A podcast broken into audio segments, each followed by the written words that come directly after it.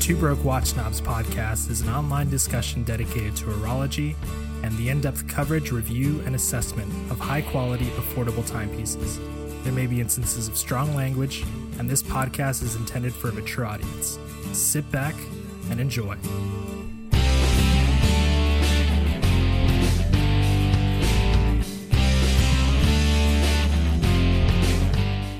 Hey, this is Mike.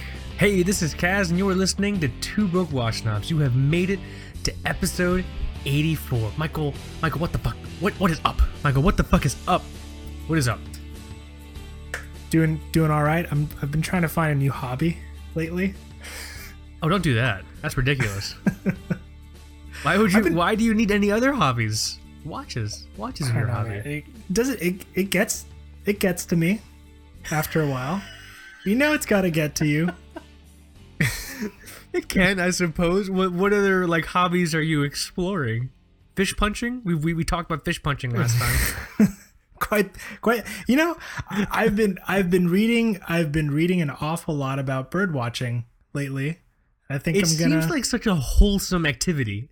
it right? really it, it really is and i've been i've been spending the week by myself uh my wife is still in ravello italy and uh you know but i have my companions here the black-capped chickadees of the pacific northwest and their hey sweetie calls it's it's fun That's right. Your wife is out of town. So so what I haven't noticed is whenever the last time that last time my wife was out of town, um, I guess before she was even my wife, but last time Becky was out of town, after about the third day, I became essentially what I would classify as feral, a feral, a feral male spouse.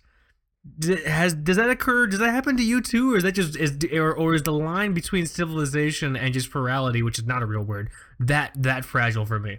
I just feel like Henry David Thoreau, like in his like, I don't know, in his cabin or something.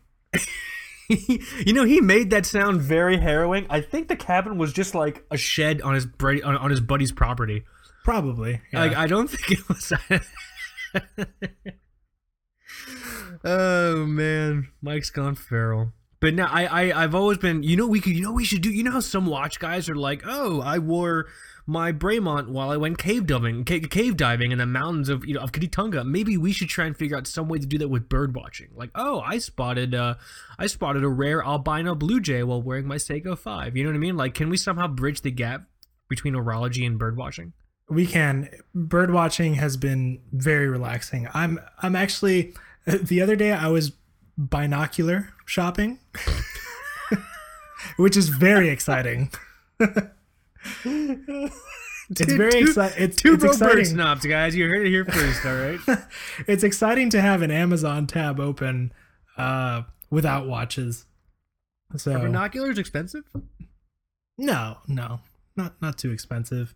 Um, but speaking of being feral, uh, not feral, but the other night I was literally eating beans out of a can.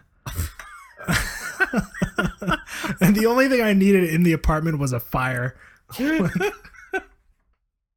Why didn't Why didn't you at least put them into like a like some kind of bean vessel, or at least or at least I don't know. Like, did you cook them? Uh, no, Aren't you supposed? Ugh, no, aren't you supposed to cook those? I just uh, I just added some uh, some salt and pepper in the can, and uh, yeah. Isn't the uh, Michael? Isn't the liquid they pack that stuff with quite? No, I, know. drained I drained that part. You know, I drained them and I rinsed them, but it was all in the can. Because I was gonna, I was gonna say, if you're just eating beans out of the liquid they were canned, then I'm pretty sure you're gonna have a pretty shit-tastic next couple of days. It's like the pink goo that comes with like packaged meat. it's like if I was that's like the vegan equivalent. It's protein, man. Okay, watch podcast. Watch podcast. We can talk about bird watching all day long. We got to we got to frame the episode. Episode Yeah. 84. This is actually a really really cool episode. Really excited to do this. Um doing it in the spirit in the spirit of the upcoming upcoming season. Um Father's Day is coming up. So Mike I thought it would be a lot of fun to do basically you know, a Father's Day gift guide sort of watch or watch episode. You know, Mike chooses watches, I choose watches.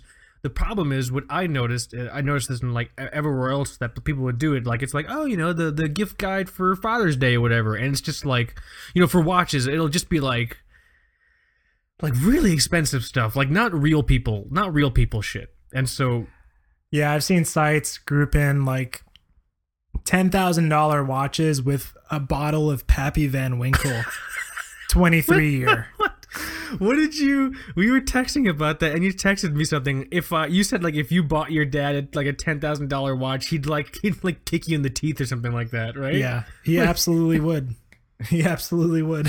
My dad would look at it and then never wear it because he's pretty satisfied with his Rolex, and then I would feel like an I'd feel like a, like an asshole, ten thousand dollars short. You know what I mean? um, but the problem is with these gift giving guides is there's there's Unrealistic. One they're not they're not uh, they're very unrealistic but i don't know if this is just particularly like a male thing or what and i i super appreciate other folks' input on this it's that receiving a gift as a man is just very very stressful because it's also trying to give a gift for for a dude for a father or whatever is also Yeah. very stressful because there's this need to like i need to get this person the best like the best version of whatever they need. I re- I heard them say they wanted more white shirts. I'm going to buy them 500 of the finest Egyptian alligator cotton white shirts. the money it's I'm going to drop the mic on white shirts. And the thing is like receiving a gift like that it's I don't know, it's just uh, in in terms of the gifts that I like getting, I like getting gifts that are just things that are that are fun, things that I would, I would have liked to have bought for myself, but either never got the chance to or never just felt comfortable doing it. Like I like the idea of just something being fun, you know. I like to be left. I like to be left alone. Michael wants to be left alone with his birds, guys. Leave Michael alone with his fucking his fucking black tip jackadees or whatever they're called. I have no idea what they're fucking. I don't I don't know shit about birds, dude. All right. I grew up with I grew up with cockatiels. Uh, four cockatiels. They all died because they ate tinfoil and then they just died. They hit the tinfoil that was wrapped around a Hershey's chocolate bar and Oh, I just no. died. Yeah, dude, life life is relentless. That's the only thing I've learned. Life Yeah. is fucking relentless. But um but we thought it would be really really fun to do basically a Father's Day gift guide, something for either if you're shopping for your dad or if your family is just like, "Oh, we don't know what to get you, we don't know what to get you, we don't know what to get you." You can just give them this list and be like, "Just choose something off of here and then surprise me off that." But with the added caveat of I, I feel guilty when people spend too much money on me. So these are these are Father's Day, you know, gift ideas essentially for under sixty five dollars. You know. Yep. We've we've done a few episodes of XYZ watches under sixty five dollars, so we thought it would be uh, you know uh, fun to do this again. You know, Father's Day gift giving guide, watches and accessories or whatever under sixty five bucks. So I chose some stuff. Mike chose some stuff. It's gonna be pretty cool, but we have to. This is a big episode. There are housekeeping items we got to talk about. Some really, really big fucking things we got to talk about. We have to do the wrist check as well, right? Yep. Should we jump into it? Should we honor? Should we honor one of the few, one of the few, the few traditions we have on this, on this, on this muddy ass fucking show? Should we do the wrist check For the sake of structure, yes. for the sake of structure? I had, I had a story I was going to tell about a dog that lives beneath me, but I think the dog story, the story can wait. The dog story can wait. is the dog okay? No, the dog's not okay. Maybe later. Dog is not. The dog is 18 years old. All right. okay. Dog is not okay. Well, the okay. Goddamn. I gotta talk about the goddamn dog. I'm so sorry. Okay. You I'll can do it. You can do it. super quick. So, um, the person that lives beneath me, they have a dog. Dog is 18 years old. What's it? Uh, one human year is like seven dog dog years. So the, the dog is 126 years old. It's basically a Civil War veteran, as far as I'm concerned. Yeah. Alright. Yeah. The dog's name is Tucker. Okay. Now Tucker lives in the second story, and so it's really difficult for him to get up and down the stairs because, as we've discussed, he's basically a Civil War veteran. Okay. Tucker's such a sweet dog. He's this big, just barrel of fur, and he's very old, and his tail's always wagging, and it always kind of looks like he got into a fight, but he's still pretty happy. You know what I mean? Just an old fucking dog. his owner is so mean to him. Oh. I do not. I know. I, I hear her yelling at him all the time. Tucker, Tucker, I'm tired. I want to go back upstairs. I'm pretty sure Tucker's fucking tired too, lady. He's 126. You'd be fucking winded if you were 126 as well. All right. So Uh. I I don't know what she does, um, but she'll just like leave sometimes, and I can just hear the dog crying Oh, through the floor. I told you, life's relentless, man. Life is just, yeah. life is one blow after the other, man. So I'm hearing the dog. If you hear, if you hear a whimpering World War II Civil War dog in the background, it's Tucker. That's Tucker wailing, wailing for sweet death to give him release. Tucker needs a a nice uh twenty something year old Chihuahua or whatever. In do- in dog years, not dog human years. years. Tucker, Tucker needs to be taken care of, man. Guy's definitely Yeah. a trooper. You know what I mean? yeah. Okay, I'm sorry. I got distracted. Let's do the wrist check. I've been talking way too much. I'll have to find my inhaler. Um, what are you wearing? Because actually, we didn't. I, I don't think we even. I mean, you probably have an idea what I'm wearing, but I don't think we. What, what are you wearing? I wanted to pick something uh, that was mm, like a dad watch. Okay, know. that that's smart. Maybe this is this is maybe on the higher end than what my dad would be okay with, even though to us it's like, oh, it's a it's a budget friendly watch. Um, but this is the Raven Trekker RT07 Ooh, that's a Uh, good one. Yeah, yeah. I have it on a army green blue shark NATO strap. Um That's the black case Raven, right? The the black one. Yeah, yeah. That's and I a- think that's cool. I. I don't know if it was on Instagram or something else, but we um we brought it up on another show and Steve, the owner of Raven Watches, said that the best strap to pair this trekker with was like an army green NATO. So uh, after I think it was when we recorded with him. I think yeah, uh, that was that was when um Steve was a guest on the show. I think. Yeah, yeah. He's like he said get a get a an army green NATO strap for that watch. And I did like I think I bought it after we hung up with him. so um that's what I'm wearing. Uh 40 millimeter dive watch, no date, black uh DLC coating, 20 millimeter lugs, time only, Miyota 9015. Um it's awesome. I mean, That's so cool. I- just think uh,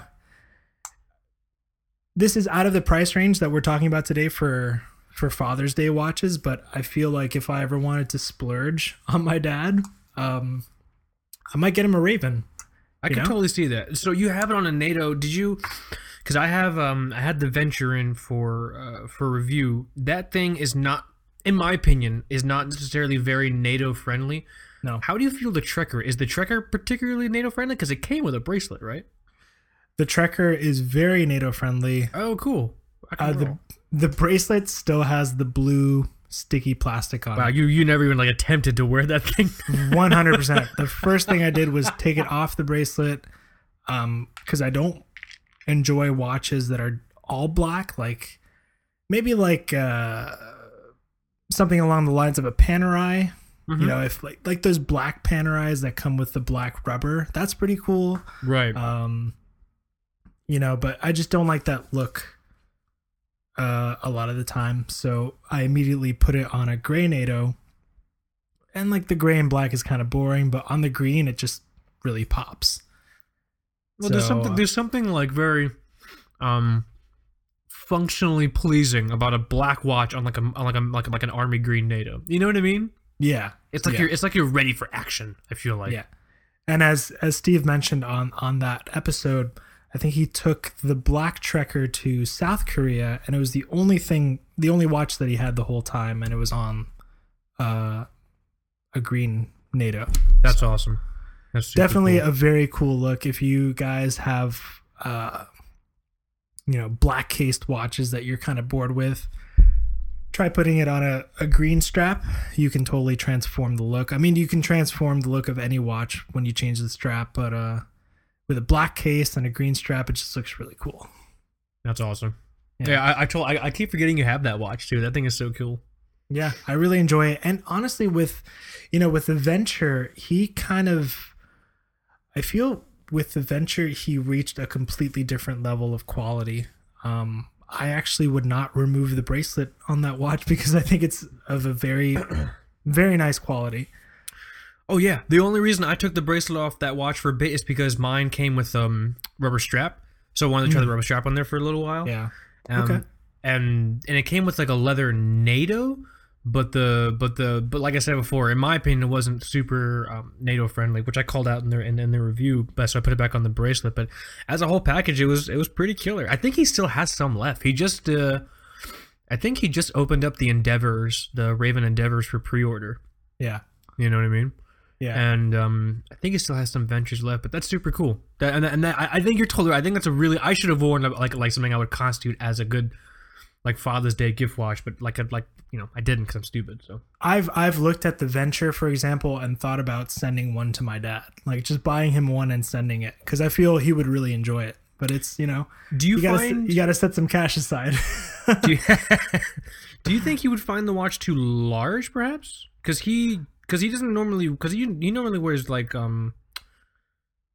You told me once. I forgot. I forgot what your dad normally wears. It's a quartz He- watch, right? Yeah, he usually wears a Casio uh, DW. One of the D, the square case DW seventy six hundred or seventy five hundred, whatever it's called. Um, and when he likes to dress up, he has an old Citizen Eagle. Is it the Eagle Seven, the competitor to the Seiko Five? Oh, I know. Yeah, yeah, yeah. Um, yeah. No, I, I know. I know you're talking about. Those are pretty cool. Yeah.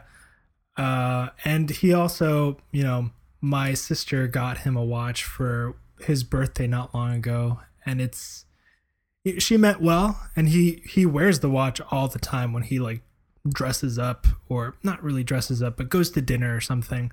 Okay.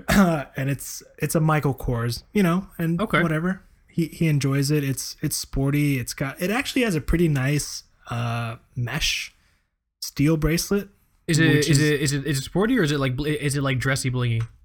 It's sporty. It's not blingy in any way. It's not polished or anything. Um, but you know, he enjoys it. And it, it is a larger watch. I would say maybe 40 44 or something, Okay. you know. Um, I think I feel like he would enjoy the the venture, you know. There's can, like see, a, I can see the venture uh, going really well. I think I'll see the Trekker just going really well too. yeah, yeah. I, I think those watches have a nice nice dad quality, you know. Straight up. Oh, where did Yeah. it go? I oh here it is. Okay, hold on. I have to use my inhaler. This is a beer. This is a beer episode. Michael and I were discussing discussing the episode and just the week before, and I'm like, dude, I'm, I'm not drinking coffee this episode. I'm drinking beer. All right. So, and for some reason, for some reason, my throat closes up when I drink beer. Whatever that Okay. means. Usually not a good sign. Eh, you only live twice or whatever, right?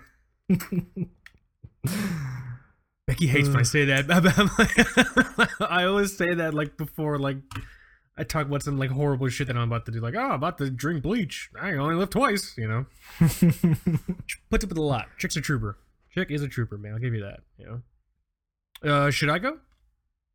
yeah, yeah, go for it. So this is a special wrist check. Um, this wrist check is made possible. I'm gonna and I have permission to to shout out to uh, to listener. You know, I really should I really should like email you guys and ask you to phonetically spell out your usernames before I try and say them on air. But whatever. Here we go. Uh, shout out to um, Polo Ruts, Polo Ruts, Polo Ruts, Polar Ruts. Sounds right. P- Sounds like P- a like a Russian satellite. A little bit, right? Dude, are you a Russian satellite? It would explain a lot. P O L O R U T Z. Shout out to Polo Roots, mm, whatever. Um, he made this wrist check possible.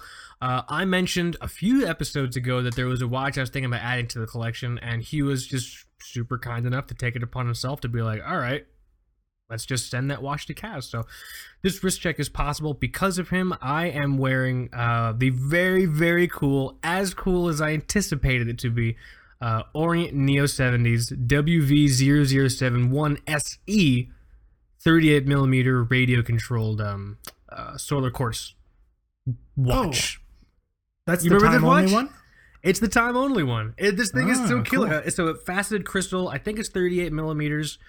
Um, radio control time. The weirdest part about this watch, and I think I have an idea of why. This is the first time I've ever had um a, a, a radio like satellite watch or whatever. The crown is screwed down.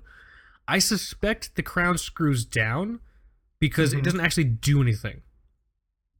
Hmm. It will it will do something if I pull it out. If I pull it out, the watch will just have a the watch will panic like like like like water on ants. It'll just it'll just scatter. It won't have any idea what's going on if I pull the crown out. So I suspect that's why the crown screws down. But my favorite part of this watch is probably the crystal. It's a faceted crystal, so it's it's super old school, which is um an inherent quality of the Neo 70s uh, Orient series. So um uh, obviously, as you guys know or maybe don't know, Orient Neo 70s, um, that's part of the collection that the Orient Christmas Chrono that I wear a lot is, is part of. And it's the idea of um, Orient putting out these watches which have an aspect of what it would classify as a vintage watch, but in a really kind of fun and, and you know, refreshing way. And um, very popular in that line of Neo 70s pieces are those uh, solar quartz chronographs. You know what I mean? Mm-hmm. Those things are really killer, but um, also less seen are these radio controlled uh, radio controlled uh, watches. So it's the idea of the watch linking up with satellites to to measure to be accurate on you know atomic time. Right. That's basically the headline. Yeah. So the weird thing about this watch is, um, out of twenty times I tried to get it to sync with the satellite, it worked once, but it might have been a false positive. I don't know. Um, someone had DM'd me uh, on Instagram and let me know that it's probably not going to work satellite time wise because it's a JDM watch. So it might only work if I'm in Japan. Really? What do you think of that? Does that sound like malarkey, or do you think maybe it will work if I'm in like an airport? Because someone else said that to me as well. Like, oh, I have a world time watch. It didn't work in my home, but it works when I'm at the airport or whatever. Because like, because it's easier to access satellites or whatever. Like, what is what is uh, Michael? I'm asking you because as a as a as a bird watching satellitologist, I assume you have the answer uh, to this question. Well, I don't I don't think it's an issue with it being JDM. The GPS Okay. constellation is comprised of 24 satellites.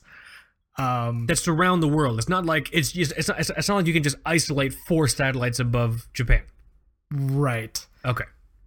You should have an okay time. I've heard that you have to be in very specific spots. Have you been trying to do it inside your apartment? Inside my apartment in the town that I live in, and the town that I live in is basically I'm surrounded by. Hold on, I'm gonna sneeze. Oh shit. Uh. Fuck. Damn it! I'm so sorry. I'm so sorry. I try. I try. The inhaler is causing is causing me to sneeze. I'm a wreck this episode, guys. Just so you're aware. Uh, I just wanted to be very clear that, that I'm a, that I'm a goddamn wreck right now. Tough You're- work week. I'm not really eating. good. I'm never good, Michael. I, oh, I, I, I'll talk, I, I to correct something I said last week. I'll talk about it later. But um, where I live in Celebration, Florida, it's all like wildlife preserve, and so the town like doesn't want cell phone towers or any of that bullshit. So my phone like just doesn't work here. So um, I assume potentially also maybe the satellite time watch wouldn't have the best time here as well. Um, uh, what I want, I might be going to downtown Orlando uh, this weekend. So while I'm there, I might bring this watch and give it a couple, see if I can't get it to link up with the satellites. You know, Mm-hmm. but um, the watch is is so cool. The machining on the case is actually much better than I thought it was going to be. The bracelet is actually pretty cool. I mean, you know, usually we've talked about Orient skipping on the bracelets um at the at the to like save money for the for the end users and everything like that, but this is pretty Right. cool. Um it's the same style bracelet, um the same sort of I guess oyster-ish style bracelet that the um, Christmas chrono has. I love the markers on here. Overall, when I first put the watch on, I was I it feels dramatic to say I got goosebumps, but I definitely felt the stars and planets align because I, I had it on my wrist, and my first thought was, "Holy shit, I could just wear this watch forever." You know what I mean? But I'm, I'm afraid to put too much credence into that because it might just be the honeymoon phase. You know what I mean? Yeah. Yeah. So I, I would test it out a little bit more. I would try it, you know, take it to the parks, for example, uh, outside, um, you know, because some people have issue when they test it indoors. So if Okay. that's the only spot you've been testing it, yeah, that's Uh, the only I've only I've only tried it indoors. yeah. Um, but no, that should not be affected by the fact that it's a JDM watch. I Okay. don't think so. I'll try it out in the wild. I'll try it over in downtown. I'll try it over in the parks next time I'm over there, and I'll report back. But but otherwise, I'm looking forward to really to to doing this review. Again, huge shout out to Polo Roots. I'm I'm fucking super sorry if I'm butchering your name, dude. Um, incredibly kind. Russian He's satellite. He's got to be a Russian satellite. Why can't you link up to my watch, Polo Roots? A lot of you're a Russian satellites. satellite- By the way, I'm wrong. Since I guess since I left school, the constellation has grown. It's 33 satellites. I There's no excuse then. The, the watch should connect should connect with the space machines, right? Can, the, can we om- start? the omnipresent space machines. we start calling satellites space machines. I think that's perfect. We need to call satellites space machines. We need to birdwatch, Michael. All right. Can we? Can we? Can we switch gears and just do a foul-mouthed birdwatching podcast? I think it would be a hit. I think it would be incredible. We can test it with a Patreon episode. Oh no! Should we do a forty-five-minute Patreon episode about bird watching, but in the style of Two Broke Watch Snobs? Just two foul-mouthed thirty-somethings talking about dicks and birds, not in There the are- same room. You know what I mean? There are a lot of there. There's great avian biodiversity in Central Florida. Oh, dude, uh, you have no idea. Like, I hang out on my balcony because I, I I work from home, so I'm on my balcony a lot. I see all kinds of birds. The most prevalent bird that I do see is the turkey vulture, though. Yeah, those those are. Harbingers of death. Yeah, their presence is not as pleasant. I think they're beautiful. I, I think vultures are really, really cool. They, they serve an excellent purpose. And the thing is, you don't realize you don't realize how big a vulture is until it starts doing shit. Because they Yeah. tuck in, they tuck in so small. You know what I mean? Also, my, vultures. my favorite vultures are the ones at the very end of Splash Mountain. I was I was gonna say the uh, when every time I see vultures, I think of of the um, the Jungle Book ending of the Jungle Book. Hmm. Those vultures at the end just talking shit, waiting for Mowgli to die. You know yeah, I those mean? are those are funnier. Yeah. I'm telling you, man. But yeah, I'm wearing this watch, Orient Neo 70s JDM WV007 1SE. Um, the the three hander cousin to the Orient Christmas Chrono. Um, of Watch Snobs fame. You have no idea, also, Michael, how proud I am that there are Google searches occurring for Orient Christmas Chrono. It's all that you, makes man. Me, that makes me so happy. uh, really excited doing a review on this. Hu- again, huge shout out to Polar Roots, uh, Polo, Polo, mm, Pol- Polar Roots, Polar Uts, Pol. Mm. huge shout out to Polar Roots. Thank you so much, man. Incredibly kind of you. This wrist check was possible because of you. The review will be possible because of you. And you are basically, in my book, an horological badass. Yep. You know what I'm saying? Um, I'm looking at our agenda. There's a lot of shit we got to talk about, man. We should probably stop talking about birds and satellites. Mm, no, I think we need. To, I think we need to start an Angels and Airwaves cover band called Birds and Satellites. Can we make And open for them. and open for them? And and and we need to change our names. Okay, you need to be Tom DeLonge. All right, and then who, Perfect. who can I be? I I don't know. I don't. I literally don't know any of the other guys that. I think it's two guys now. I think everybody quit. Oh, good, good. I think it's him and one other dude. walk out. Aliens may or may not exist, guys. Just throwing it out there. But yeah, um, so here's the. Should we talk about the big thing? Should we talk about world travel? yeah. It's a good time. Watch family, two broke watch snobs, watch family. Michael and I are going to Hong Kong. We Yep. have decided. We have made the decision. Um, it's now a matter of planning, of getting logistics ironed out, of figuring out, you know, how to get the money together and and pay for everything. But we have decided to go to Hong Kong uh, for the Hong Kong Watch and Clock exhibition or whatever the hell it's called. Really, really interesting. I think it's going to be super fascinating to cover that for you guys. Just just give some background on the fair, that sort of fair, that convention, the Hong Kong Watch and Clock Show, that's basically um, an, a, a really large avenue for micro brands to source manufacturing fulfillment. Um, case makers, uh, uh, uh, movements. Miyota's going to be there. Eterna's going to be there. I don't know any micro brands that use Eterna, but whatever. You know what I mean? Case manufacturers, everything from just like specific little parts to the like places that'll build the entire watch for you. It's also just a whole bunch of other shit as well. It's huge. It's over four days. Um, Michael and I are going to register as uh, press bloggers. We're going to go there. It's going to be really intense. There's two facets of the Hong Kong trip. The first facet is that us covering the Hong Kong Watch and Clock Fair, um, just to just to, just to just to cover something that other folks don't cover and something that I think will just actually be more valuable for offering education and insight into horology. I don't like the idea of being how, how, how can I phrase it? Like a like a couch watch collector. I get I get I get all of my decisions made for me by what I see on Instagram and blah blah blah and that's it. Like like no like I like I love the idea of people being informed. That's why I love when people email us. I love when people ask us our, our opinions on things. I love them. I just that just shows me like okay good there is hope. There's hope for us guys.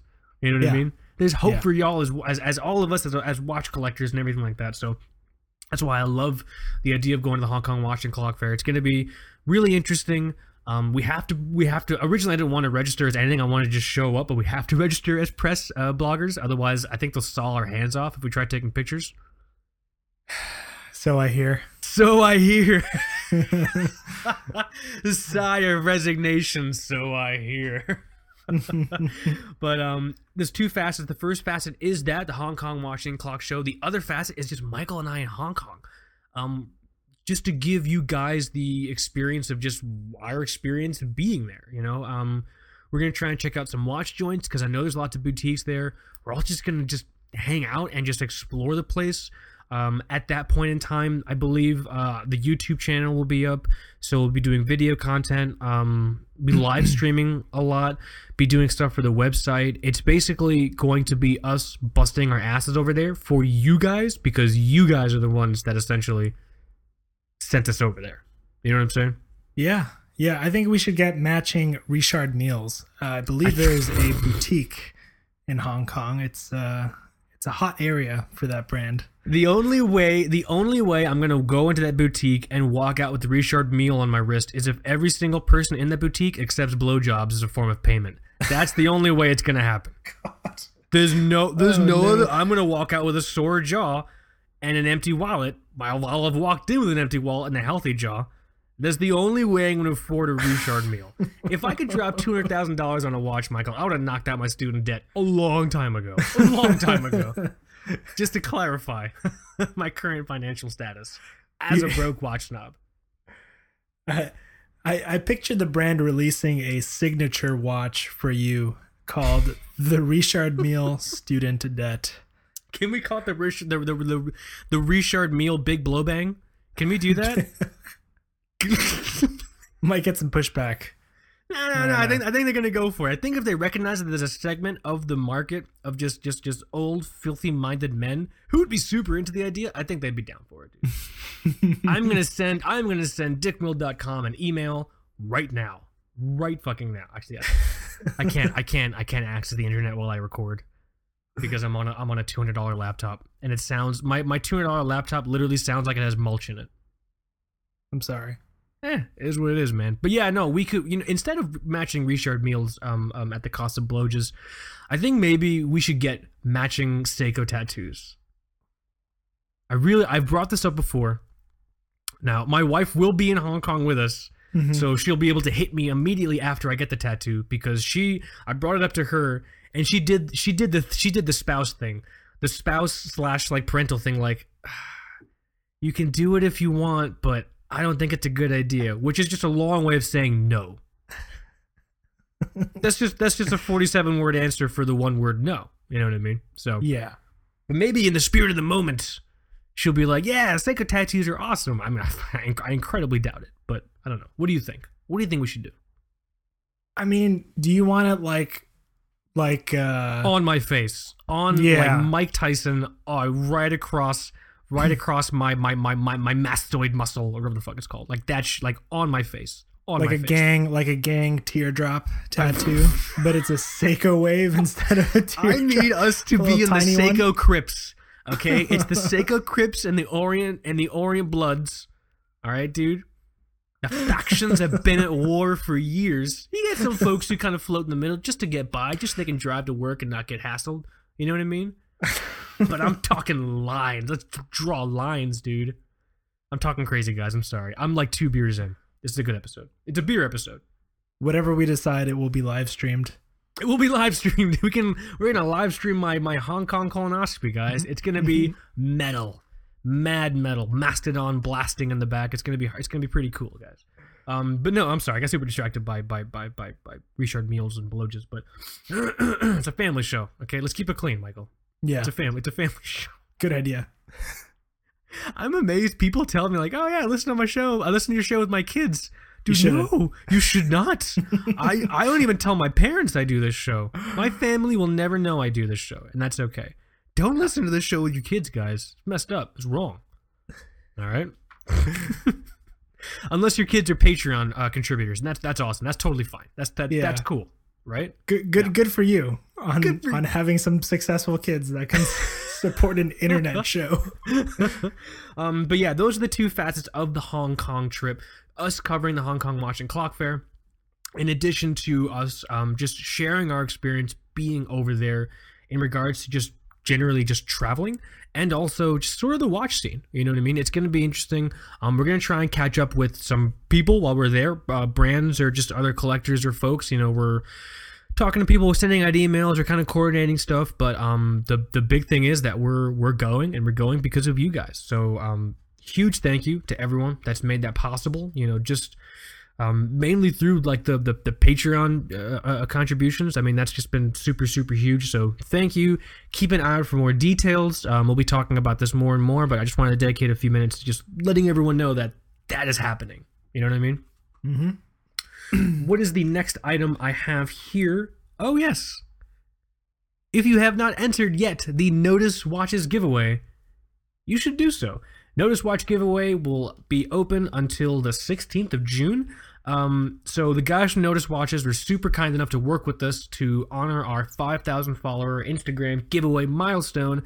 They donated, or they, they submitted technically, um, the Notice Trieste for review. I reviewed it. It's on the site, and they basically said, "That's awesome. You can guys, you guys can give the watch away to your listeners for your 5,000 follower giveaway."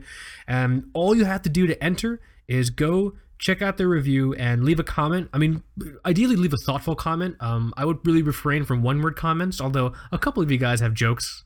A couple of you guys have jokes. Well, no, I made the joke last episode, like, oh, don't just write gnarly or something like that. And I think I had two people say the word gnarly. I see it right now. you guys got jokes, man. Fans with fans like these. I see Booties. you, John. oh yeah, John. What up, John? That's awesome, man. But um go check out the review, leave a comment. We already have a lot more entries than I expected, which is, is really good. But what I love about the comments you guys are leaving is it's not just like, oh, this is super positive, positive, positive. It's like, oh, I like this, but I'm not necessarily sold on XYZ. That's awesome. Those are Mhm. thoughtful comments. Those are the types of comments that make a community just super welcoming for everyone and that can just make it that also just is the first step in making it feel like a place that you help build because that's the thing like i've always felt weird about commenting on other websites because i felt like an interloper you know what i mean Yeah. interloping watch noob you know Mhm. but i like the idea of slowly growing Two Broke Watch Snob site to just be a home for you guys, whether you're an old school listener or a new school listener, or if you're just if you're indifferent, you think we're just just idiots, which is entirely possible. Um, I want the website to be welcoming, so I love the comments that are up there. Totally keep it up. Um, also, just to reiterate, uh, each comment has to be manually approved by me. So if you leave a comment and you don't see it automatically pop up, give it like 24 hours. Um, I had some people leave a comment and then like basically just be like, "Oh, I haven't seen my comment." Um, I was probably in the bathroom or or or eating dinner or talking with my wife. I'm not too sure, so I didn't get the chance to immediately approve immediately approve the comment. So if you do write a comment, don't freak out. Give it up to 24 hours. Um, I basically check it every hour and just I read comments and approve. Um, I've already seen some double comments which I delete. I can tell, guys. Sorry. Um, so that's the process. Really appreciate uh, working with the Notice guys. Um, really appreciate every single one of you guys making the 5,000 follower giveaway happen. And uh, I need to move on because I'm looking at the time because we have a lot to talk about for the Father's Day gift guide. Is there anything else though I need to talk about before we get to that, or are we good? I think we can start. Let's start. I've been talking. I've been talking an inordinate amount of time, and you are incredibly patient. The patience, the patience of mute Gandhi. I will let you go first. In the in the the frame of this episode, the idea of, of of Father's Day, the Father's Day horological gift guide for under sixty five dollars for real people, not not hooker killing jet setters, real people. Correct? Yeah. I mean, if you can buy your dad a bottle of Pappy Van Winkle 23 year. Um, good for you. You can send it. Uh, uh, uh, you can send it to TBWS headquarters at. Uh, I have no idea where actual address is, but either way, either way, I will. I will hand the mic off to you. You chose some items. I chose some items. This is a format we've done before. We go back and forth. I'm actually really interested to hear what you chose because you said you chose stuff this episode that you've never, I guess, talked about or you've never like really brought up too much before in the past. Yeah, because we we've used the sixty-five dollar benchmark several times on yeah, definitely a few times. Yeah. And when we're talking about vintage, it can be easy. Um, if we're doing a gift card, it can be a little bit harder. Um, but I wanted to find watches that we've never talked about before. I found watches from brands that we have discussed, even collections that we've talked about before. Okay. But um, you know, it, it it's stuff that has never come on the show yet. Um, Okay. So the first thing I want to start with is a kind of like I think it's a weird watch for the brand, but it's very attractive. It's very masculine. It's affordable. Uh, it's useful, and I, I would personally buy this for my dad, and I think he would enjoy it. I, Okay. That's that's a, that's another kind of um, guide I tried to use for this this whole episode. I, I wanted to find stuff that my dad would personally enjoy. I don't know if you tried to do that as well, but um, It's impossible for me for me to buy a watch my dad. okay. All right. I can't Well, I can't buy my parents gifts because they have everything that they already want. So I usually just get them cards for like days. You know? Yeah. Yeah, my dad my dad is kind of um you know, he's he's the kind of dude that collected Camaros in his 20s and uh, took engines apart and rebuilt them and is way cooler than us. yeah than I'll ever be. Um, he like he used to race boats and motocross and oh dude it's wild. But anyway, uh, this I saw this watch and I just thought of my dad. And it's it's part of the Timex Expedition series, but it's something that I don't think people look at very often. It's Timex Expedition Uplander. Huh. Um, Okay. and I never heard about this sub collection within the Timex Expedition series. And it's basically a uh it's a black cased dive watch with a rubber strap, quartz movement like on any Timex Expedition. But it just has a really cool look to it. It has a touch of orange on that part of the bezel from 12 to Right. 3 I'm looking at it. Um, and right now it's is pretty cool. It's forty nine ninety eight on uh, Amazon, and you know it's just a straightforward um, dive watch. Yeah. And, and you know one thing that kind of sucks when you're shopping in this price range for dive style watches with Timex, a lot of times you'll find watches with dive bezels that don't rotate. It's very Right. strange. Uh, like the markings are just there and they don't do anything. But this one, to my knowledge, it does rotate. oh, cool. Oh wow. Um, the rubber strap looks really nice. Um, my dad wears a Casio every single day to work. Um, and I, I, I kind of feel that this would be a nice watch for him to have, you know, on the weekends. He does a lot of work at home.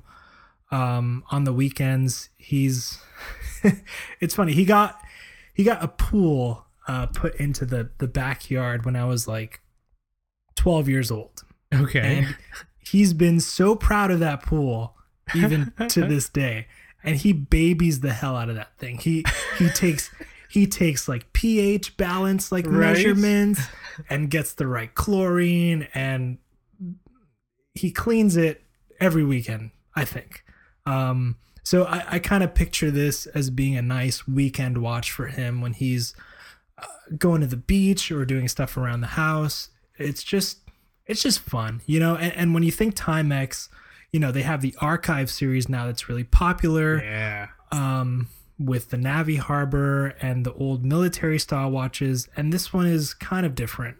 Um, it's an expedition, but it's not really a field watch. It's more of a dive watch. Right, it's not one you normally see. So it's funny. I I, I chose a part of the Timex line as well. I'll talk about that in a few minutes. Yeah. But I like this watch a lot because it's you can. just like you said, you can throw it on. You don't have to worry about necessarily dinging it up or anything like that. It's very much a watch that you can use, and you're either like washing a boat, or you can gardening, or you can working in the garage or whatever. Yeah. If it gets dirty or if it gets dinged up, totally cool. It'll wear it just fine. It, it it's. I think this is actually a really really smart choice. yeah, What's- and it's got how- it's how got big is Indiglo. this? Uh, let's see. Let's see. This thing is 45 millimeters. So Okay. like a like a beefy, freaking beefy dive watch. Yeah, but that's it's 11 it's 11 millimeters thick, so it's not that thick. Quartz movement, uh, 22 millimeter straps. So if you Right. ever wanted to change it, that's not a problem.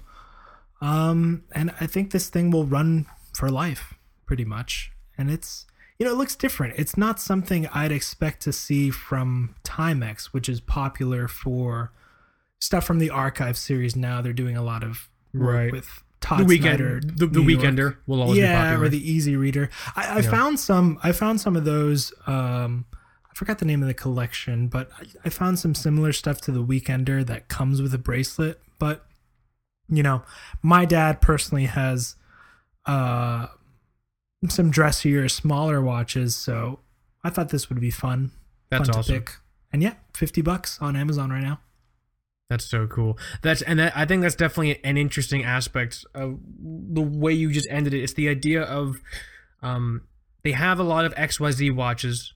Maybe something like this would be cool to like Mhm. fill in the gap. Like you don't have to worry about taking off this watch when you go and and and you know whether you're working outside or whether you're hanging out or if you're hiking or anything like that. You know what I mean? You can still have a watch on. You don't have to necessarily rely on your phone, especially if you're used to wearing a watch all the time. So I, I think that's mm-hmm. actually a super cool choice. Yeah, because my dad is.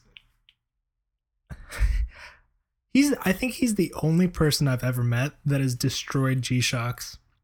How's that possible? So he works. He he's part of he's part of the last existing body of American manufacturing. He, he makes he makes stormproof louver windows. Right. He works he works with a lot of industrial press machines from the 50s that he bought for like a song in the 90s. Uh, I used to work on those things when I was younger, but you basically hit the pedal with your foot and that thing comes smashing down and it bends aluminum in a certain way, but you feel this massive impact uh, in your wrist. Jesus. you know? And it was fun to do that when, when i was like a teenager. Um but i can dude doing that all day week after week I, i'm i'm not surprised that he fucking eats through g-shock you know and he's also like slicing through aluminum with like a bandsaw and yeah so I, I'm, his work watches they they come and go so i feel like this would be a nice you know relaxing weekend watch you know sitting by the pool or going to the beach or whatever it, 50, it- 50, 50 bucks. 50 Yeah. bucks ain't bad, you know? 50 bucks so uh what was your first So the first one I want to talk about, there's two facets to this. Um, the first one is that um, this is a this is a brand that I feel like people um, are very very quick to sort of like throw shit on. Um, but I'm trying to. I chose this watch to specifically try and tempt folks to look at it objectively for for for what it is. The second facet of it is um, I, I I I made the joke earlier about not trying to like figure out you know what would be good for my for my dad or whatever. But um, hold on, my audio is spiking crazily. Eh, whatever. I'll fucking just wing it. I'm gonna back up a little bit. It's all, it's all these all, these inhaler puffs I'm doing. Inhaler puffs. Um, I made the joke before that you know, oh, I you know, I don't buy anything for my dad. But with this first watch, I was like, okay, but what if someone else's dad is like my dad, and they're very particular about what they like, you know what I mean? And so I was thinking, like, what would be a really, really just good everyday watch that had aesthetics that were basically timeless and classic. Um, ideally, I would want something like this if you're if you're like me and you really need your father's aff- affection and love, like I do, which I'll never get because it's fine. Um, you want to try and do something special, so like okay, let's maybe like get like an automatic watch to like talk about like the movement and everything like that. And what made the most sense and what was super logical and I'm gonna duck now so I can dodge y'all's fruit as you throw it at me. Um, I looked at the Invicta Pro Divers. You know what I mean? Yeah. Uh, Why not? specifically, why not, dude? I mean, now, now, now, before you before you turn the show off, guys, I just need your attention. Educated consumers are consumers that make decisions based off of the facts as they analyze them, not necessarily how other people, you know, feed it to them. So, looking objectively at the Invicta Pro Diver, specifically the model I'm looking at right now on Amazon, um, 60 bucks, six zero dollars. It's the model reference number 8926. So, um, it, it's basically like a 40 millimeter sort of sub homage, but the bezel on here looks like looks like a newer, almost like Seamaster bezel, like the grip, I think. And I think the reference numbers denote which bezel it is uh, on this one that I'm looking at. But it's black dial. It's super classic. I mean, you you can't get any more classic and but still nice than you know basically this this Submariner design. But just bearing in mind also, this is a sixty dollar um, dive watch, 200 meters, automatic. Not just any automatic. This is a sixty dollar watch with um, an NH35 in it. That's Oh, that's that's that's that's a little insane. Yeah, Invicta has NH35s. I didn't. I didn't know they. I didn't know they used those. Yeah. I, I heard a long time ago and like I didn't like think anything of it, but then I was doing research for this show and I'm just like, holy shit, wait a second. I can pay 60 bucks and get a automatic dive watch, a, a, a, a, a fairly nice looking sub homage, 40 millimeters screw down crown with an NH35, and they have their own like Invicta rotor on there, so it's like yellow and all, and, and it's like an exhibition case back. So, and the packaging for the watch is nice. So, in terms of a Father's Day gift, if you're looking for something that you you're maybe trying to find something for some for someone that, that's picky, or you recognize maybe um, they wouldn't mind having a potentially nice or everyday sort of automatic watch, but you don't want them to necessarily feel weird that you spend too much money or whatever, blah blah blah. But at the same time, you want to buy something that has a fairly well-known name. The Invicta Pro Diver just makes so much sense. I mean, this thing is just so cool, you know? This is really cool because obviously they're accused of making nothing but sub uh, knockoffs. hmm But this is it. It looks like a sub and a Seamaster 300 had a baby. You The- see what I'm the, saying, right? The bezel even has those waves on Yeah. the edge. Yeah. Huh. I It kind of it kind of looks like its own thing for I- I- Invicta. I think it's super cool. I mean, and the thing is, if you also looking at it objectively, if your only reason for hating Invicta is because it hates because because they do because they do quote unquote homages, then you should hate. Basically, sorry, I burped real loud. I hope the mic didn't pick that up. I've been I've been eating peanuts and drinking Corona because that's the type of week it's been so far. Mhm. um, if you don't like this watch or if you don't like Invicta because it's a quote unquote homage or Rolex knockoff, you should basically hate 99% of micro brands. You know what I mean? We've Mhm. talked about this on the show. There's only a very small majority of micro brands who are doing something um, unique and and authentic, and we, we try and call those folks out and like and just shed light on them because they're doing good work. The other majority of those micro brands, they're basically just doing homages, and I'm not saying that in necessarily like a disparaging or like a derogatory way. It's just that's just the nature of um, of overseas manufacturing. You you know when they're making watches, they have to work with the constraints of manufacturers. Yeah. The other thing I wanted to talk about also is the other sort of. Um, I'll have to fix my microphone. I am a wreck. I am a wreck right now, Michael. You're all good, man. It's okay. I'm so hungry. The other thing about this watch also that I hear people talking about is like, oh, how can it be a good watch? It's a sixty dollar automatic watch. It's probably crummy quality, probably like really you know bad machining, blah blah blah, so on and so forth. The reality of any product marketing sort of venture is that you will have products that don't stand up to QC standards. They'll get through, people will get them, and they'll get returned. That's true for anyone. You know what I mean? yeah. my justification for being okay with this Invicta Pro Diver 8926 for being okay with this watch at 60 bucks for an NH35 automatic is because it's probably that cheap because they're buying the parts and manufacturing in a huge quantity. You know what I mean? Yeah.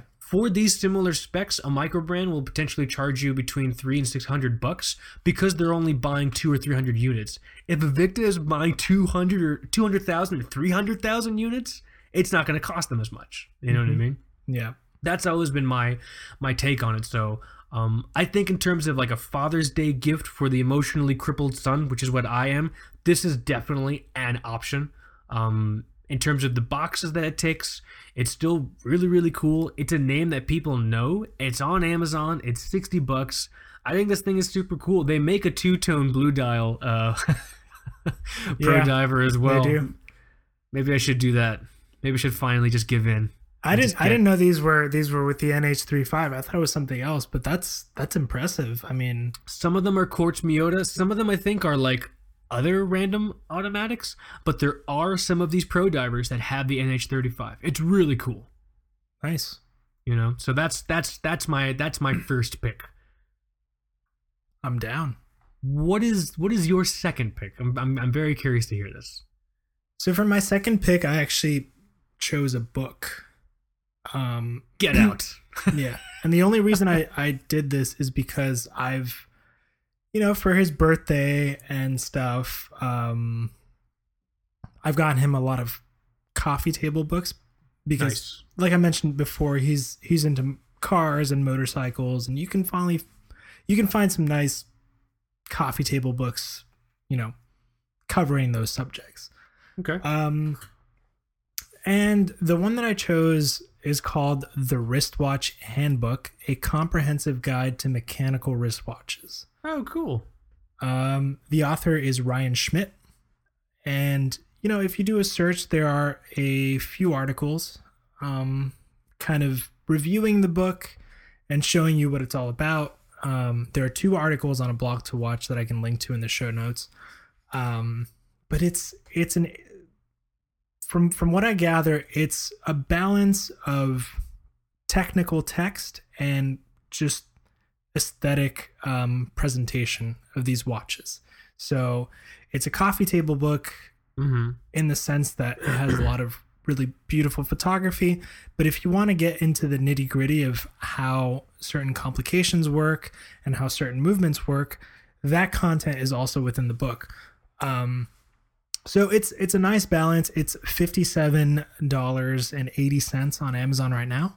Not bad actually for a coffee table book. I feel like those things are usually like like butt expensive. maybe it's maybe it's not traditionally a coffee table book. I haven't seen it in person, but it does seem like a you know a larger book that you can put on a coffee table. Realistically, I mean- any book that ends up on a coffee table just turns into a coffee table book. Just like magic. Correct. There's a stack of post-it notes on my coffee table right now. Coffee table That's- book. exactly. That's how easy it is. I'll do a little flip sketch, flippy thing. little birds flying around. We got. I gotta have like a bird intervention with you, man. You, you're really up on these birds, dude. It's because I'm all alone, man. My wife is gone. I just have my You've birds. gone- literally gone feral. You've turned into a feral street animal. You're watching birds. um but yeah uh, the- and and i think i think a lot of people buy watch books or watch coffee table books to just Right. Basically never open them and seem smart and post them on instagram um you know and then there are also you know there's watchmaking by george daniels which is Right. i mean that's like taking my wife's organic chemistry 2 book and trying to read it for fun Upside Uh, down. yeah, yeah, exactly. so this this is kind of, from what I understand, uh, a nice balance of you know pictures and technical text. So That's pretty cool.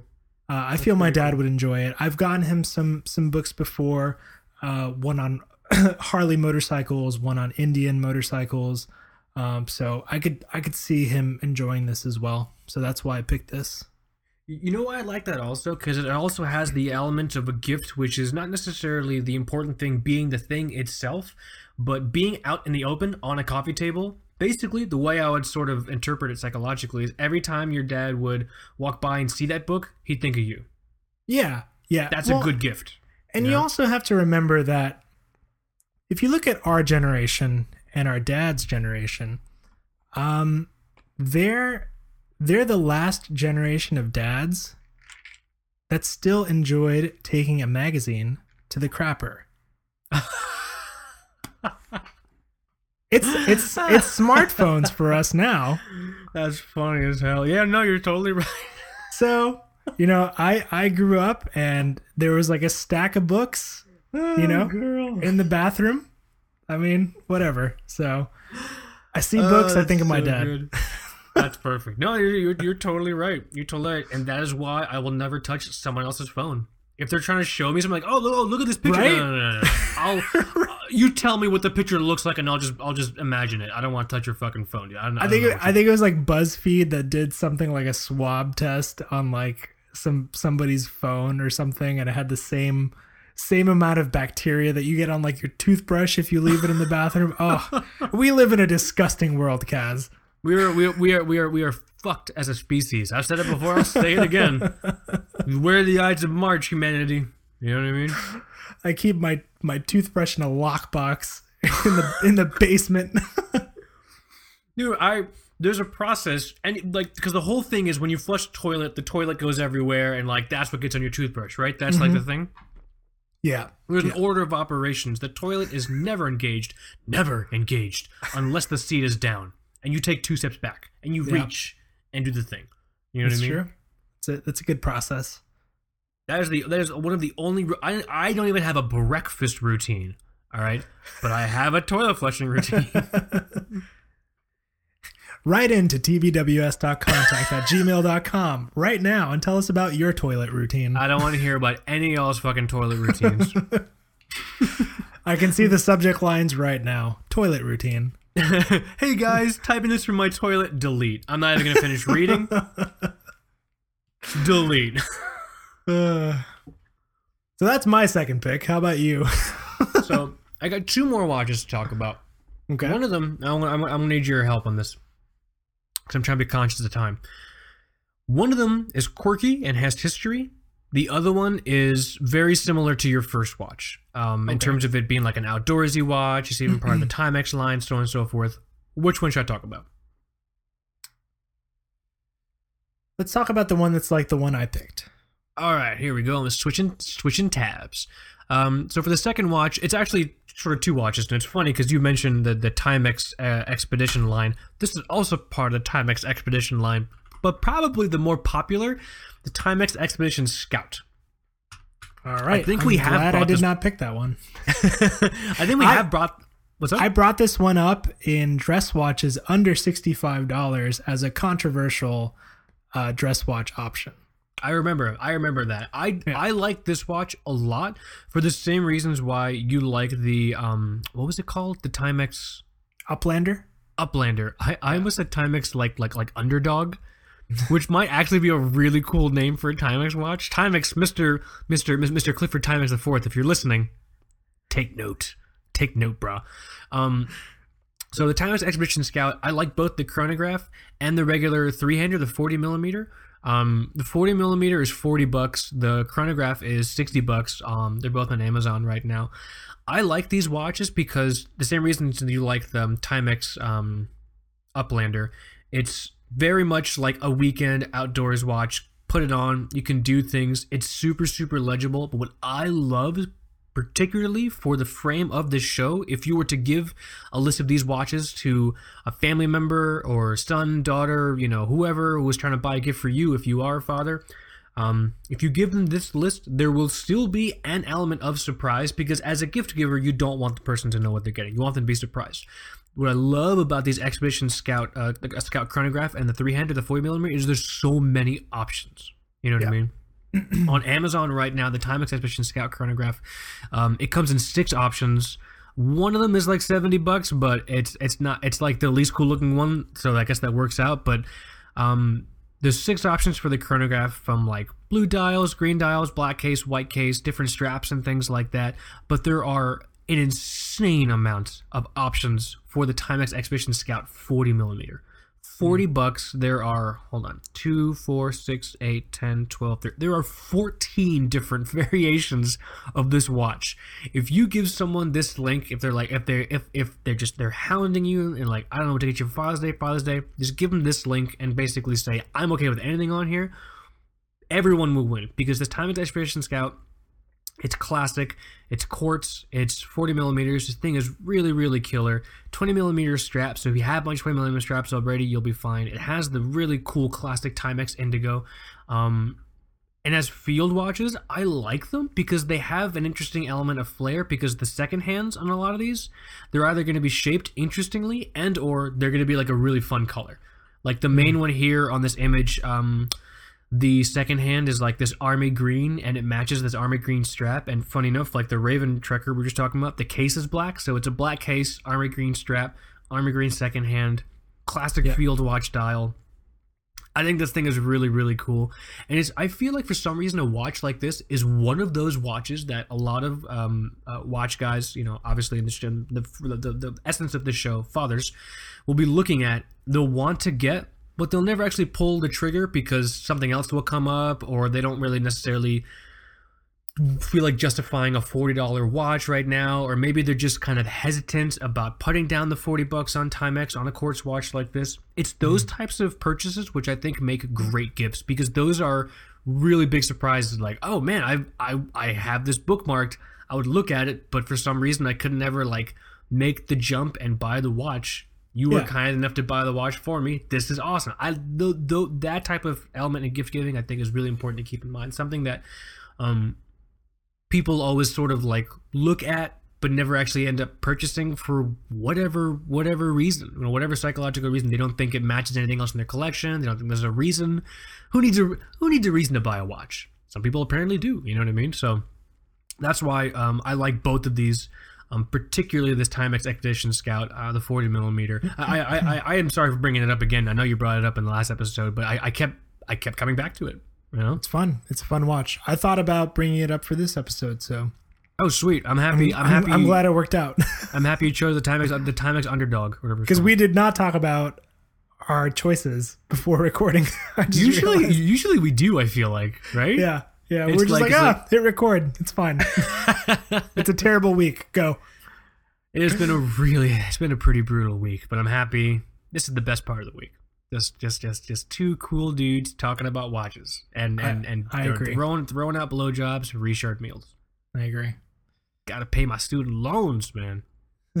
Got that lockjaw. Sorry, I'll stop making blowjob jokes. Um, so for your first watch, Timex Uplander. Second one was the book by what was it? Uh, Robert Schmidt, Richard Schmidt. What was it? Ryan Schmidt. Ryan Schmidt. Um, what's the third item you got? I'm curious to hear this. I'm a little ashamed of the third item. Um, Is I it hope, a Parnis? It's a Parnis, right? I hope the audience can forgive me. Currently on Amazon now, I've I've seen it priced for less, but currently on Amazon now, it is three dollars over our target sixty five dollars.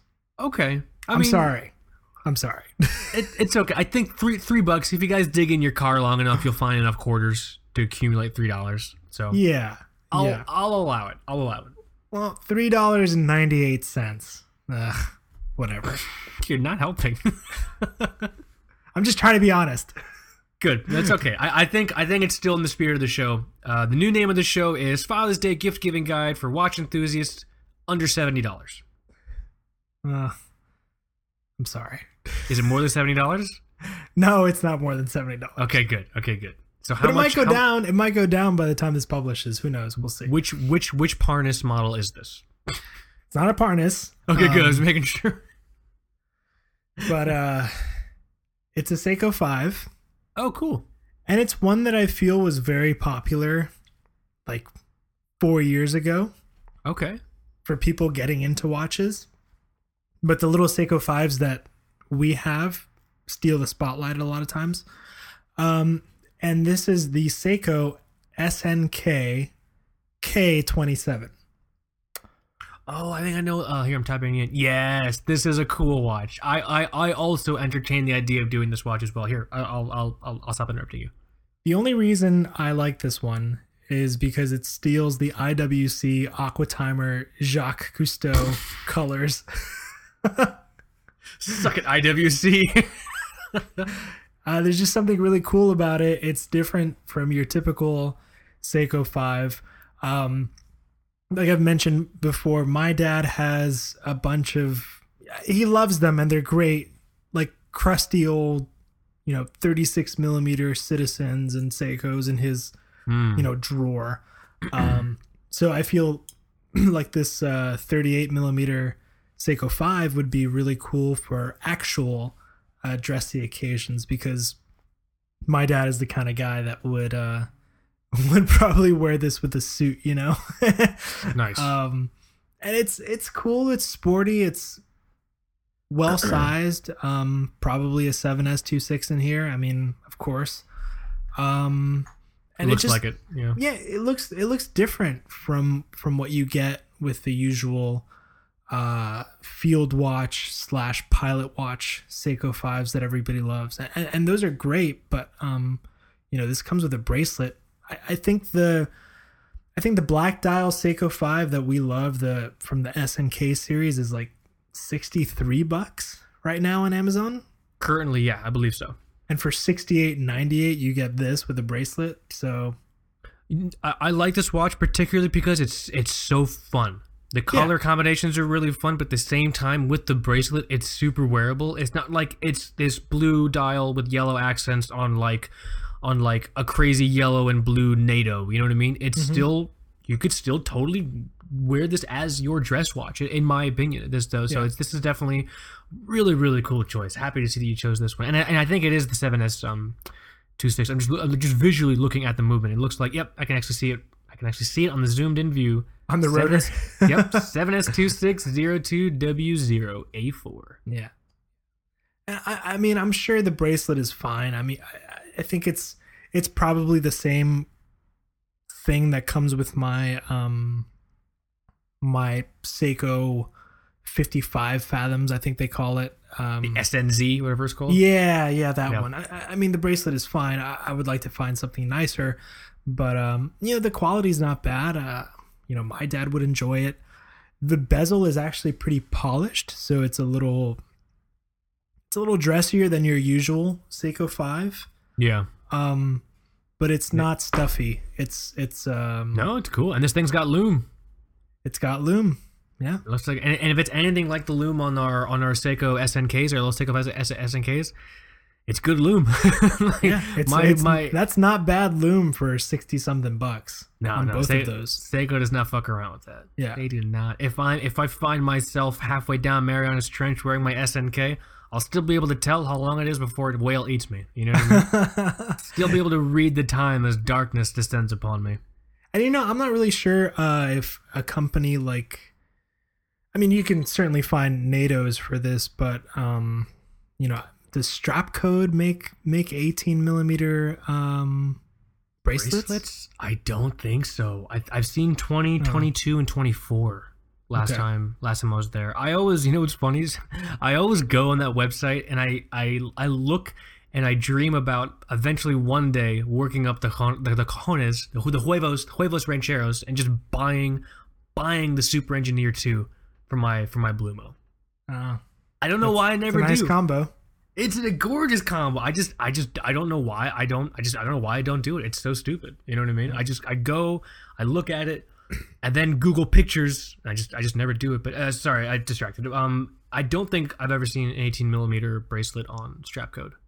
Well, if they did make one, it would be awesome on this watch. And uh, that's it. That's my pick. That's my final pick. Strap code, we're looking at you. Make a bracelet for this $60 Seiko. The bracelet will probably cost as much as the watch. Your move. Your move, strap code. uh, looking at the time. Oh, right. Are you ready, Michael? I'm ready.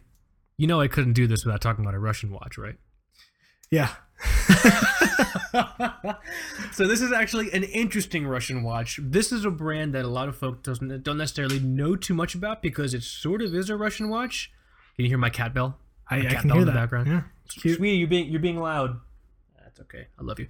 Um, this is a Russian brand that a lot of people don't really know too much about or are really aware of because it sort of is a Russian brand. It sort of isn't a Russian brand. I'm going to say this name wrong because I don't know how to say it properly, but I'm going to spell it after I say it. The brand is called Luke or Luch, L U C H. Have you heard the name before, Michael? No. So okay, uh, sorry guys. Quick history. Um, Luke or Luch. I'm gonna say Luch because Luke just mm, sounds odd. Luch.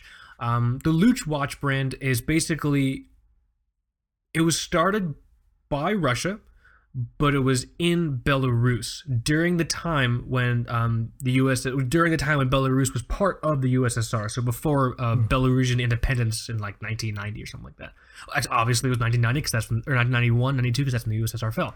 Um, I think, but it was interesting because it was the first time that I can recall. Probably wrong, but I'm pretty sure the first time I can recall that um, Russian watch factory was made outside, technically quote unquote, outside of Russia, still in the USSR, but outside of Russia. It was made in the, I believe, the capital, so Minsk, Minsk, Minsk. Can't ever say it. M I N S K. Minsk. I think people say mince. Mince. So the K is silent. I'm not sure. I'm, I'm just gonna I'm, I'm, I'm I'm just gonna say mince. Um, they made the factory there in 1950. Now here's what's really really cool. So we talk about Russian watches a lot in the show, and there's a really great history in Russian watches of um, movements, basically uh, you know mecha- mechanical movements, basically being unchanged. Um, Vostok's using the same movements they've been making for a long time. Um, you know, iterating still on the 2-4 series, so 2409, 2414. 2426 or whatever the fuck it's called. Uh, those movements started in like the 70s. Um, technically, um, I, I, I, they're still iterating on the 2.6 or the yeah the 2.6 line, although I think it might be a little bit bigger, but you know that's now automatic and all that stuff. Um, the one that people don't talk about that much is Luke. The Luke has been making basically this same movement since 1950, and it's um, the Luke 1800 1801 caliber. The reason this is super cool is because that caliber is based off of um, a watch movement from the Penza watch factory, which started in 1930. But that watch factory started making its movements based off machinery it bought from Lip, a French company, in the 30s when Lip was was down on their luck and needed some cash. they sold some some stuff to the Soviets. So that's just the lineage of this movement. The reason I'm kind of giving the lineage of this movement, and the reason I'm talking about for this episode, is because Russian watches seem to be something a lot of you guys are super interested in. I get questions all the time. It's super, super cool, but a lot of folks are kind of finding it difficult to figure out where to take the plunge, or you kind of get decision paralysis. What better way to assuage decision paralysis than by having someone just buy the watch for you as a gift? and I think this Luke, this one I'm looking at in particular, is really, really great. Has this really fun history they're still iterating on this um uh, uh Luke 18 or Luke 1800 movement. The watch that I'm looking at right now is the Luke 1801 movement, but it's not just the guts of the watch that are interesting. This watch is also just quirky. I think gifts, like I said before, should be things that you find interesting, but maybe don't actually end up buying for yourself. And I don't know about you, but I'm always fascinated by single hand watches. I don't think I'm ever gonna get one but I always have a fascination with one, and maybe one day I'll own one. I don't know. But Maybe. Luke Luch actually makes a single hand watch, just like Meister. Um, I always fuck up their name. I still want to call them Meister Strudel, but that is one hundred percent not right because I because It's I always going to be Meister Strudel. Let's just get that out of the way. I feel so bad. What is your guys' Meister Streister? What is it? Meister. Meister Strudel. That's It's it. not. It's not Meister Strudel. It can't be Meister Strudel. What's the name of that fucking? Oh, whatever, dude. Meister Strudel. My Meister Strudel, uh, a parent company to Toaster Strudel. delicious, delicious pastries. Uh, hashtag Pop Tarts rule. Sorry. Um, was that? Did you ever have that like that that argument divide in school when you were growing up? Toaster strudels versus Pop Tarts. I was always a Pop Tarts guy. Same here, dude. You, you, you. Oh man, the the the the, the bourgeoisie will have you believe the toaster strudel is superior simply No. because if it's pastry, crispy crust. No, No. bullshit. Pop tart is superior.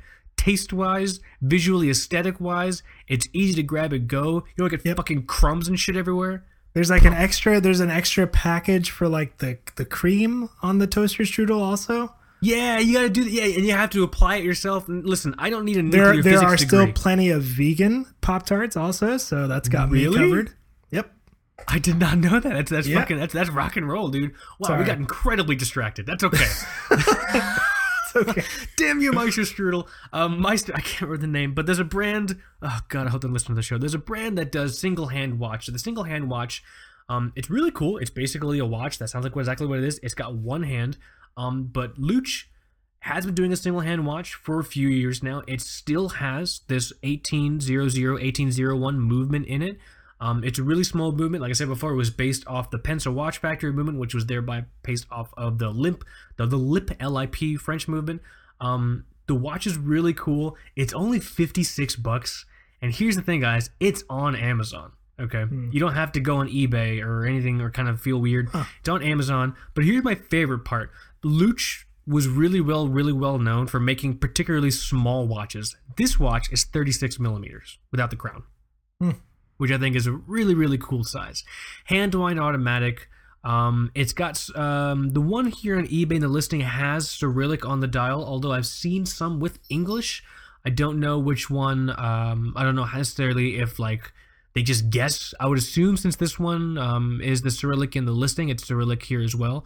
Um, it comes. I was uh, I was doing some reading on the watch, so obviously you know anytime you get a watch that's like this price range, if it comes on a, on a quote unquote leather strap, just throw it out. Uh, it's not going to be a good leather strap. So um, I'm anticipating um, whoever gets this watch. Actually, I might, I might buy this watch just just just to have it because it does seem pretty cool. Um, you know, at 18 millimeters, most of us have 18 millimeter straps lying around.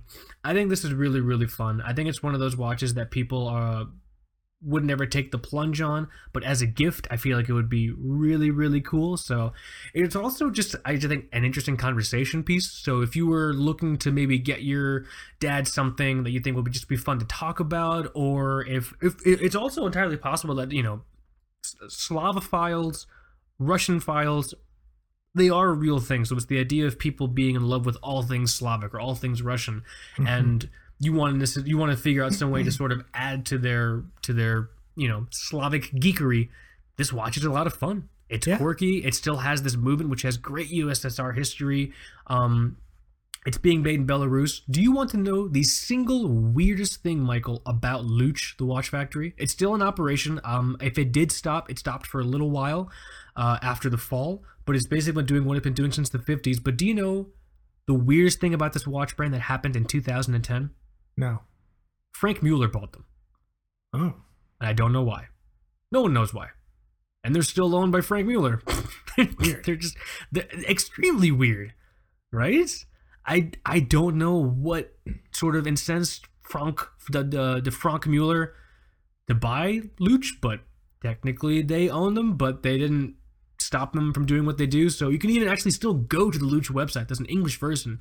Um, there's a few versions of this single hand watch. There's a really classic white dial with the hand, but there's also some really fun like black dial with red accents and everything like that. Um, we'll have the links in there and everything like that. Check them out.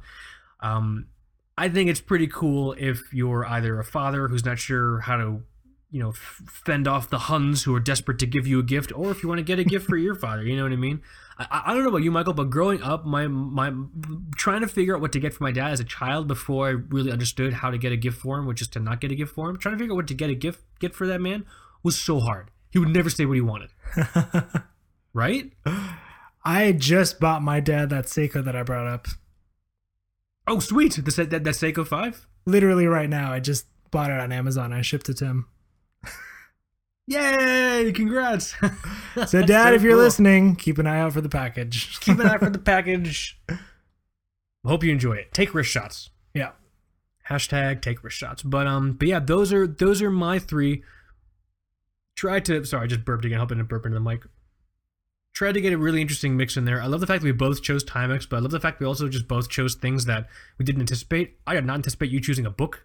Didn't see that coming. Yeah. You know what I mean? Um, but um, I think in terms of like a, a, a, a, group of offerings, this is really, really good. Um, I had some honorary mentions that were over 65 that um, we'll put in the show notes. Uh, there was like a really cool sort of like dressy, um, I think it was like a Citizen Eco Drive, and it had mm. like faux like CZ diamonds in there or whatever. And like I could totally see like someone saying my dad really needs a dress watch, but he's definitely not one of these like you know, just regular three hander watches, he would probably like something quote unquote blingy, blah blah blah. You know what I mean? So, um, did you have any honorary mentions? No. Nope. Super, super cool. super cool. I think I think we've done the topic justice. Obviously, there's so much more that we can talk about. We're looking forward to hearing your guys' opinions on these watches that we chose. If you think there's maybe another watch under 65 bucks we didn't choose, um, I, I will say also I kind of like specifically did my best to avoid like the usual like Casio, DW lines, and and things like that. Um, so obviously all those are great options as well. Whether it's the classic DW 5600 or like one of the other ones, you know what I mean? Um, whole host of really fun watches in the Casio line, but wanted to try and do some uh, some fun stuff here. But interested to hear you guys' thoughts and opinions on the stuff that we chose. Um, just to recap. Um, the first watch I talked about was the Invicta Pro Diver. Please refrain from flinging fruit in my direction. Um, check out the watch objectively watch has a lot to offer that I think people are just really difficult. They really have difficulty seeing because they can't pass the name. Um, the second watch that I talked about was the um, Timex Expedition Scout uh, chronograph and the 40 millimeter. fun, really classic. Lots of different dial varieties and colors. And this third watch to talk about was the uh, this Luch single hand watch powered by the the the incredibly timeless 1800 uh, manual fif- manual wind 15 jewel movement. Um, Michael, recap for people your picks. Yeah, so my first pick was the Timex Expedition Uplander, fun weekend dive style watch with orange accents. really sporty, 44 millimeters, very cool. Nice. Typical Timex Expedition um, build quality. Uh, second pick was the Wristwatch Handbook by Ryan Schmidt, a comprehensive guide to mechanical wristwatches.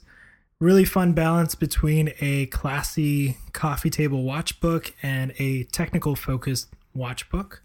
And my final pick, which I literally just purchased right now, was the Seiko SNK K27, uh, Seiko 5 with slightly more um, design flair with blue and orange. I mean, sorry, blue and yellow accents, uh, like the IWC Cousteau Aqua Timer. So uh, those were my picks, and we're excited to hear what you guys choose if you uh, decide to get your dads something.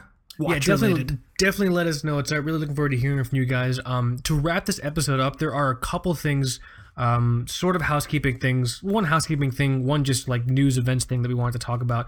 Should I talk about the housekeeping thing first? Yeah, yeah. Okay, so basically, um, people have been asking us to do this for a long time. Um, people have been like recommending it, seeing if we were open to it, everything like that, and um, we didn't do it for a while because I think we weren't really sure like how we felt about it. But after so many people suggested it as a way to support the shows, uh, basically, Michael and I have done is we've signed up for um, uh, Amazon affiliates. So basically, we are Amazon affiliates, and the way that works is if you use one of our like Amazon affiliate links, which like doesn't it doesn't you don't do anything extra, it doesn't cost extra. You just click the link. If you make a purchase on Amazon using our affiliate link, um, we get basically like a finder's fee for your um, order. You can kind of just see it as Amazon donating to our show because you shopped there through the link. So the thing is, it doesn't cost anything extra. It's basically a finder's fee that Amazon pays. Your items don't cost extra, and people have been asking us about it for a long time because they love the idea of wanting to support the show, which which is incredible. All you guys are are, are incredible and beautiful, and we we don't well I, I don't deserve people as nice as you guys in my life. Michael does. Michael Michael's the good one, which is fun. no. And it's easier this way. It's easier this way, Michael. Trust me. All right. Um, but you, but the, the the biggest impediment was, you know, uh, uh, I'm not in a place like necessarily financially to like donate to a show, and that's that's totally cool. Like that makes total sense to us. It's a it's a free podcast as far as we're concerned. You know what I mean? Yeah. Um, but in the same voice, a lot of folks were like, "But if you guys had Amazon affiliates, I could just do my normal Amazon shopping or my normal Amazon auto ship stuff, and you know, uh, through the through your affiliate link, and you guys would basically just get like that that finder's fee, like Amazon would pay you guys because you know I shopped there, so on and so forth. So that's why we did it. Um, uh, the links that are going to be in this show notes for this episode, they will be Amazon affiliate links. We'll we'll make it very clear which ones are the Amazon affiliate links. The way I think we're going to do it is the links will have um, an asterisk next to them, and the asterisk will correspond to um, some copy in the footer. And the copy in the footer will then go to a um, like a like a general landing page, just explaining what the whole Amazon affiliate process is. But um, just wanted to call that out and let people know that that will you know that will be there as just another option to donate that's really no extra cost to you. Oh, and the thing, I don't know if I, uh, I iterated this, you, you don't even have to buy the thing the link is for. So if you click Right. the link for Mike's, that Seiko um, SNK that Mike talked about, you don't even necessarily have to buy that Seiko SNK for us to get that finder's fee. You could just buy anything on Amazon as long as it's within 24 hours of clicking on the link and you don't like clear your cookies and clear your history in that time frame. You know what I mean? So, um, just throwing that out there. If you guys have any questions or anything like that, because I just I really really want to make sure it's not like this weird like I don't understand what the hell this is. Is it like you know? I, if you have any questions, totally feel free um, to just reach out and ask. Happy to explain it like um, in any way that would just be just clarifying for folks and everything like that. So. Um, and that's something we're going to try and utilize on the website just more Amazon affiliate links, just because it's a it's a very little effort, and you guys don't have to do anything extra, and it's just another one of those ways for you to just do what you normally do, and in the process of doing what you normally do, which is buying on Amazon, which is what everyone does now. I literally had to had to, had to like buy like pet stuff on Amazon before I got here. You know. Um, yeah, you can buy just- diapers and still support us. you can buy diapers and still and still support the show. So, um, just wanted to call that out, put that out there. Um, really appreciate everyone for bringing that to our attention. And again, if you have any questions, let us know. Last order of business. It's been a really sad week. Yeah. This week that we're recording, the week um, we're recording this episode on Friday, June eighth. From the past, so this Yeah. past week, looking back, it's been a really, really rough week, man. You know what I mean?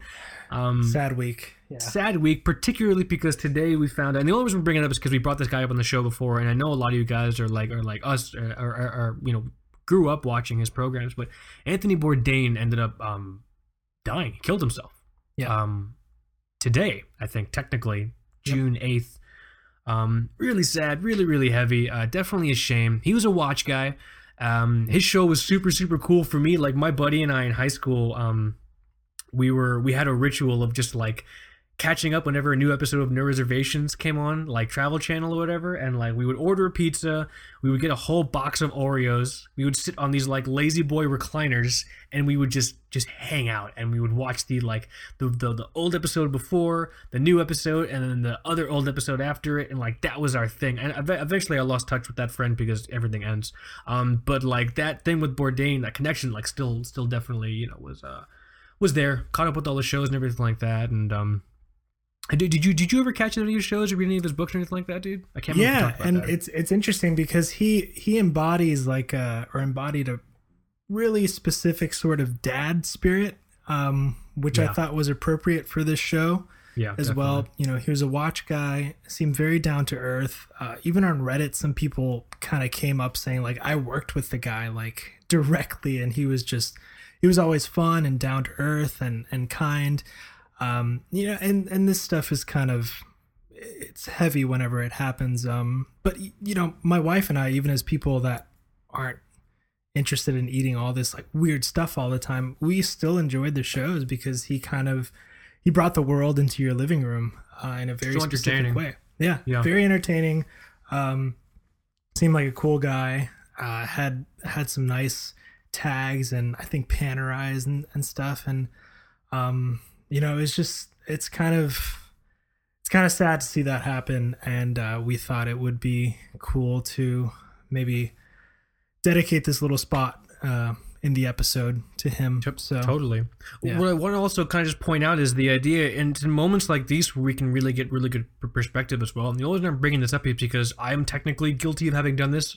Either I think I did I did it on air. I just kind of did it in my head. It's so easy and it's so human to see someone who who's on television. So let's take obviously Bourdain for example, and like you know he has the technically had you know the best job in the world got to travel see all these cultures. People millions of people loved him. Successful creative career with writing successful you know uh, cooking career. Um got to buy all these cool watches got to experience the most incredible things in life. And it's so easy for us to kind of be in a situation you know in our homes in our day jobs and just be like man i wish I wish I had that that guy's life. Like that guy must have everything figured out. I I I could have sworn I've said that on the show. Like you know, like oh Bourdain's got everything figured out. He's got plenty of money and all that whatever stuff. You know what I mean? That perspective. I mean, what just happened with him choosing to take his own life? I mean, it's it's wrong to see someone and assume that everything is great. Yeah. You know what I mean? It's it doesn't it just just not how that's not how it works. You can't judge how someone is based off the hour episodes you digest of their television persona life. And the only reason I bring it up is because, like I said, I had done that before. I'm like, oh man, it'd be so cool if I were him. Um, just wanted to say, you know, uh, just be careful with that kind of stuff. You know, just because something looks great, something might be perceived as great, doesn't mean that the actual like individual person, you know, isn't necessarily like suffering suffering with their own demons or anything like that so yeah just wanted Yeah. to dedicate this spot to to you know uh, Bourdain and all the happy memories and everything like that he gave us and um yeah Yeah, Good you stuff. never you never know. Um, I'm personally gonna have a little, you know, Bourdain marathon tonight by myself. My wife's not here, so I'm gonna gonna sit down and see what's on uh, Amazon or Netflix. I think there's there's some of his some of his stuff is on there. So um, Yeah, I think a lot of the parts unknown episodes are on Netflix.